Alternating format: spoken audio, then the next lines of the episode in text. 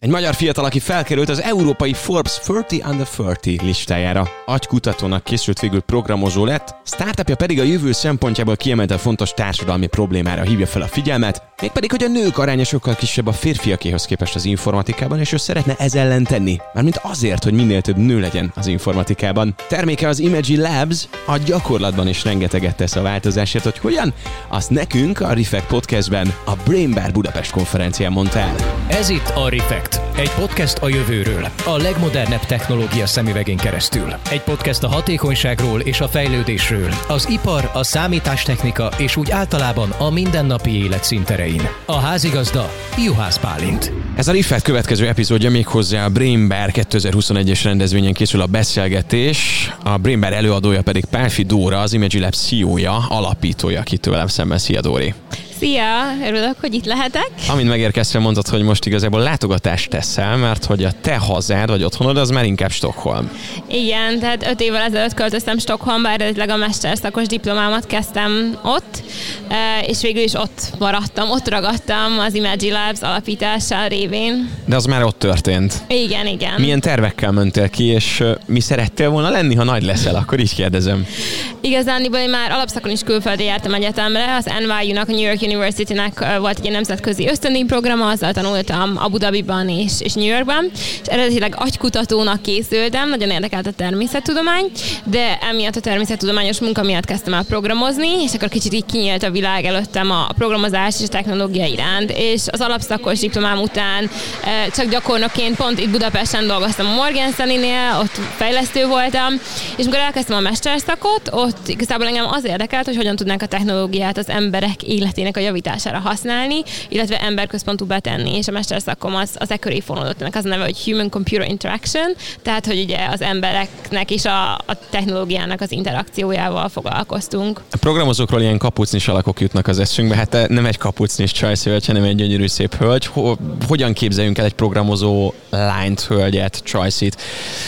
Van-e ilyen sztereotípia, és hogyan tudod ezt megdönteni?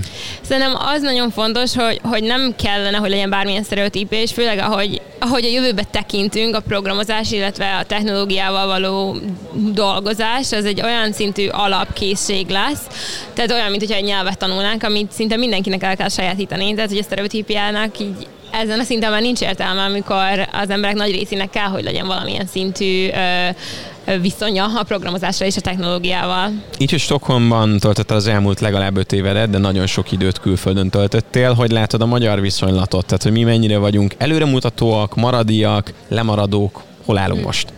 Érdekes egyébként, ha így az EU statisztikákat nézzük, Magyarország és Svédország szinte egy szinten van abban, hogy, hogy az egyetemen tanulóknak és az iparban dolgozóknak hány százaléka nő a technológia területén, és tehát általánosságban az egész EU-ban hasonlók az adatok, tehát azt hiszem, hogy a, a legmagasabb arány az 30 százalék körül van, a legalacsonyabb pedig 10 százalék körül, a, tehát hogy hány százaléka a technológiában dolgozóknak nő, úgyhogy ez egy, ez egy EU-s probléma, illetve még egy globális probléma is, és ilyen szempontból nincsen akkor nagy különbség és azt gondolom, hogy ismét a brain baron vagyunk, tehát mindig a jövőbe tekintünk ma, a következő generációnál pedig még kevésbé, tehát azok, akik most nőnek fel, nagyon globálisan gondolkoznak, és, és ugyanazok a játékokkal játszanak, úgyhogy szerintem így alig vannak különbségek ezen a, ezen a területen már a következő generációban. Tehát azt mondod, hogy mint amilyenek voltunk mi mondjuk öt évvel ezelőtt, ez a mostani generáció mert teljesen más rendezkedik be. Igen, és, és a, a következő generációban sokkal globálisabb a köztudat is, illetve ahogy felnőnek. Igen, mert ezt kérdeztem, tehát, hogy hol van most a haza, vagy hol érzed magad otthon, és erre azt mondtad, hogy már inkább Stockholm. De nincs ilyen, hogy honvágy, vagy magyarság, tudod, vagy valami? Hát inkább bennem az alakult ki, hogy e- eleve nagyon globális szemléletmódon volt, mert 18 évesen költöztem először külföldre, de már fiatal koromban is nagyon sokat szerettem utazni, és nagyon élvezem azt, hogy más kultúrákkal ismerkedjek meg, illetve más emberekkel találkozok, és Stockholmban is nagyon sok országból vannak ismerőseim, tehát hogy számomra inkább fontos az, hogy, hogy egy diverzitás legyen körül, és, és különböző, különböző vélemények, különböző hagyományok, és én ezt nagyon élvezem. Beszéljünk konkrétan a projektről, az Imagi Labsről. Ez három kolis barátnő összejött és elkezdett beszélgetni, és együtt programoztak a kolis szobába, vagy ez hogy indult? Hát igen, az egyik alapítómmal mi már előtte egy másik ilyen egyetemi projektet is beindítottunk, és annak is az volt a lényege, hogy a, a nőknek, illetve a lányoknak felkeltsük az érdeklődését a, a programozás, és akkoriban még így általánosságban mérnöki pályák iránt. És akkor mi főleg csak rendezvényeket szerveztünk, workshopokat, ahol lányokat programozni tanítottunk, és igazából úgy indult az ötlet, hogy nekem volt egy, egy egyetemi projektem, ahol pedig konkrétan egy terméket terveztünk, amivel a programozást élveze, élvezetesebbé tehetnénk a lányoknak. És ez nagy részben azért is indult, mert az, az egyértelműen tűnik, hogy nagyon sokan, akik programozók, videójátékok miatt kezdtek el érdeklődni a technológia iránt, de ez többnyire csak a, a fiúkra igaz, és nem volt ennek ekvivalens a lányoknak, és igazából így indult el a, a projekt, hogy, hogy konkrétan fiatal lányokkal együtt brainstormoltunk, együtt gondolkoztunk, hogy mi az, ami velük szívesen tanulnának programozni, amivel szívesen játszanának, és akkor jött a termék ötletünk, az Imagine Charm, ami egy programozható kiegészítő volt első körben, most már több is, és, és nagyon szerencsés voltam, mert igen, az egyik legjobb barátnőm ő, ő konkrétan villamosmérnöknek is tanult, tehát össze tudott rakni egy egyszerű prototípusát a, hardverünknek, illetve a másik barátnőnkön pedig már nagyon fiatal korától kezdve programozó volt, a Google-nél dolgozott az első egyetemi nyártól kezdve, és ő pedig belevágott az alkalmazás építésébe. Hát akkor nem csak barátnők voltatok, hanem azért mindenki a saját életében elég keményen belemászott abba a szakterületbe, amit szeretett volna. Igen, igen, nyilván ez, ez így igaz. Tehát a, amikor megkérdezik, hogy mi volt nekem, mint a CEO, ugye, aki beindította a projektet, az egyik legnagyobb sikerem az az, hogy meggyőztem másokat, akik akár a Google-nél vagy Spotify-nál tudtak volna dolgozni, hogy nem, az Imagine Labs-en dolgozzunk. De gondolom nem ennyire fenékig tejfel, tehát hogy itt tök jó erről mesélni, összejött, összehoztad egy sikeres projekt. Mi van a vitákkal? Mi van az a, azzal, hogy érdekérvényesítés? Voltak ilyenek a háttérben? Um, Érdekérvényesítés nem hiszem, de amikor az ember egy ilyen startupon kezd el dolgozni, és annyi nehézség van, ami szerintem nagyon fontos, hogy az egész csapatunknak az egója az egyáltalán nem fontos, hanem a projektnek a sikere a fontos. Tehát amikor vitáink vannak, azok nem személyes viták, hanem a véleményekről, a saját emberi véleménytől függetlenül tudunk beszélni, és szerintem ez a legfontosabb. Ezzel most kimondtál egy olyat, ami talán egy kulcsmondat lehet egy startup esetén, ha valaki esetleg szeretne egy ilyen projektbe beleugrani, és a saját Image labs megcsinálni, hogy akkor magad alá, vagy magadat alá kell rendelni az egész projektnek. Nagyon fontos. Igen. Hogy látod azt, hogy mondjuk a programozói oktatás, akár a ti projekteteken keresztül, akár a, a nagy globális oktatásba, hogy fér bele, hogy érkezik meg? Mm. Tehát egyre nagyobb trend az, hogy, hogy kötelezővé váljon a programozás oktatása, tehát az EU-n belül is a legtöbb országban most már erről szó van, de az egyik legnagyobb probléma szerintem ma az, hogy, hogy egyszerűen a tanároknak feltétlenül nincs meg ehhez a, a háttere, hogy ők programozást tudjanak oktatni, és ez egy nagyon nagy kihívás kihívás, mert szerintem egy nagy része annak, hogy valaki másokat tanítani tudjon, az abban rejlik, hogy megvan a saját önbizalmuk, hogy ezt a területet ők is ismerik-e. Úgyhogy nagy része, nyilván sok más startupot is ismerek, és, és más kezdeményezés, akik programozást tanítanak, az nem csak arról szól, hogy egy olyan terméket csináljunk, ami izgalmas a gyerekeknek, hanem hogy a tanároknak adjunk egy olyan platformot, ahol tényleg maga biztosan tudnak tanítani. Úgyhogy emiatt szerintem nagy nehézség van ennek így az elterjedésében. Tehát, hogy amikor mondjuk egy kormány úgy dönt, hogy, hogy kötelezővé tegyék a, a programozás oktatását, de erre nincs meg a, az, erőfor, az emberi erőforrás, illetve a, a tudás, akkor ez nyilván egy hosszú folyamat lesz, és ez történik most a legtöbb, legtöbb országban, ahol úgymond kötelezővé vált. Na jól értem, akkor szükség van tanárokra, és akkor egyre fiatalabb tanárokra, mert hogy ugye azt gondolnánk, hogy, hogy oké, okay, csak az, beszéltem most azokról a tanárokról, akik már tanárként dolgoznak, nyilván. de itt vagy te is, akinek valamiért az a missziója, hogy fiatal... Hogy tanítson, Így igen. van. És ez, ez, szerintem van egy ilyen gát, nem, hogy egy ideig félti az ember a tudását, és egy idő után megnyílik. Neked volt esetleg ilyen fordulópont, amikor rájöttél arra, hogy neked az a missziód, és ez, ez sokkal kifizetődőbb és jobb érzés, hogy tudást adsz át? Igazándiból beszéltünk erről, miatt elkezdtük a felvételt, hogy, hogy a startup létben nehéz elvázni a személyes életet a startuptól, de nekem egyébként tínédzser koromban is nagyjából az egyetlen fizető állásom az elejétől az a korepet állás volt. Én nagyon-nagyon szerettem tanítani, és másoknak segíteni abban, hogy, hogy megértsék a különböző tantárgyakat, úgyhogy szerintem ennek meg volt a hatása arra, hogy, hogy most is az oktatási területén dolgozok, csak a startupoknak. Most van itt nálad egy eszköz, Igen. az Imagine Charm. Ezt el tudjuk mesélni azoknak, akik nem nézik a podcastet, hanem hallgatják? Tehát ez egy mini kütyű, ami Igen. programozás lehet tanulni. Ez egy világító kiegészítő? Igen, tehát sokan a Tamagotchihoz szokták hasonlítani, hogy szeretnéd megfogni, akkor így Én nagyon szeretném, igen. próbálni. Leírhatod, hogy milyen érzés. Figyelj, egy ilyen szilikongumi, de közben van valami kötél, ami arra hasonlít, mintha jójózhatnék. Jójózadnál. És Igen. állítólag ezt ti először otthon igazából ti csináltátok az első eszközöket. Igen, hát akkor még nem így nézek ki, de um, ezt mindig elmondom, amikor kérdezik, hogy, hogy miért indítson az ember céget, hogy igazából mi csak akkor regisztráltuk be a vállalkozásunkat, amikor tényleg volt egy fizetővevőnk, aki szeretett volna 30 prototípusát a, a mi ötletünknek megvásárolni, és azt egy ilyen lányoknak szóló programozási fesztiválon kiadni. És akkor tényleg ö, 3D-s nyomtatóval állítottuk elő, meg lézervágóval, és mi magunk forrasztottuk össze a, a, a hardware részét a dolognak. Na de visszatérve arra, hogy most hogy néz ki az Magic Charm, szóval, ha itt most bekapcsolom, akkor felébred, a tiéd egy kicsit Oh, más, először wow. elmondom. Az, amit én bekapcsoltam, ennek a, a szemei kinyíltak, és most programozhatóvá vált ez a kiegészítő. És ennek egy ilyen végülis kis felbontású kijelzője van, ami, ami azért is jó, mert ezzel tényleg a kreativitást lehet beindítani a gyerekekben, hogy milyen uh, képeket vagy animációkat tudnak csinálni. És most így megmutatom neked az alkalmazásunkba. Ez, ez Bluetooth-szal kapcsolódik a telefon? Igen. Uh-huh. Tehát ez, is, ez itt egy közösségi oldal, ahol a felhasználóink meg tudják osztani a programozási projekteket, amiket készítettek, vagyis a dizájnokat, és én ha bárkinek a kódját meg szeretném nézni, ahhoz hozzá tudok férni, hogy ebből Ah. tudjak tanulni, és utána ezt le tudom futtatni, és feltölteni a, a kis eszközre. Ezt próbálom lefordítani audióba, tehát én most azt Igen. látom, hogy itt van egy konkrét program sor, minden sorban Mhm. valamiféle egy programnyelvvel bele van kódolva azt, Python nevű programnyelven. Python? Uh-huh.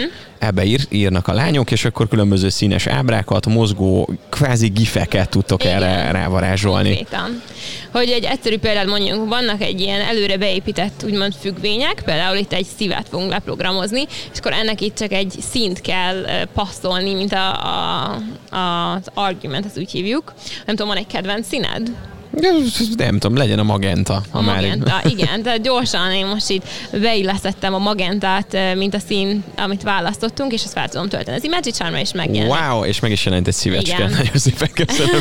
szóval ez volt a kiegészítő része, és most egy újabb fe- fejlesztésen dolgozunk, hogy játszani is lehessen az Magic Charmokkal, illetve játékokat fejleszteni, ezzel tovább kinyitni úgymond a, a, a virtuális világot, amiben oktatni tudunk. És ha már virtuális világ és oktatás, van annak esélye és jövője, hogy mondjuk ilyen charmok jussanak el a közoktatásba? Mhm. Nem csak itt, hanem külföldön is. Egyébként pont most kerestek meg minket egy magyar iskolából, hogy szeretnének Imagine Charmokkal oktatni. Tehát vannak olyan iskolák, ahol használják az Imagine Charmokat, főleg inkább nemzetközi iskolákba, illetve eh, ez inkább így a business részének fontos a dolognak, az, hogy mi egyelőre ahhoz nem volt ö, erőforrásunk, hogy egy, egy hivatalos állami tanterv ter- tantervbe beleférjünk, hanem inkább ugye megvan a saját tantervünk, és azokat ilyen délutáni foglalkozásokon tudnak használni. De nyilván erre van lehetőség és potenciál is. Ez egy startupként, csak egy másik startup igazságot mondjak, nyilván a, a fókusz, és hogy, hogy mi az, amit meg tudunk engedni magunknak, úgymond milyen különböző projekteken tudunk dolgozni, ez egyik legfontosabb. Szóval ez egy, egy nagy ö, döntés, hogy, hogy melyik országnak a tantervével tudunk esetleg egyesülni.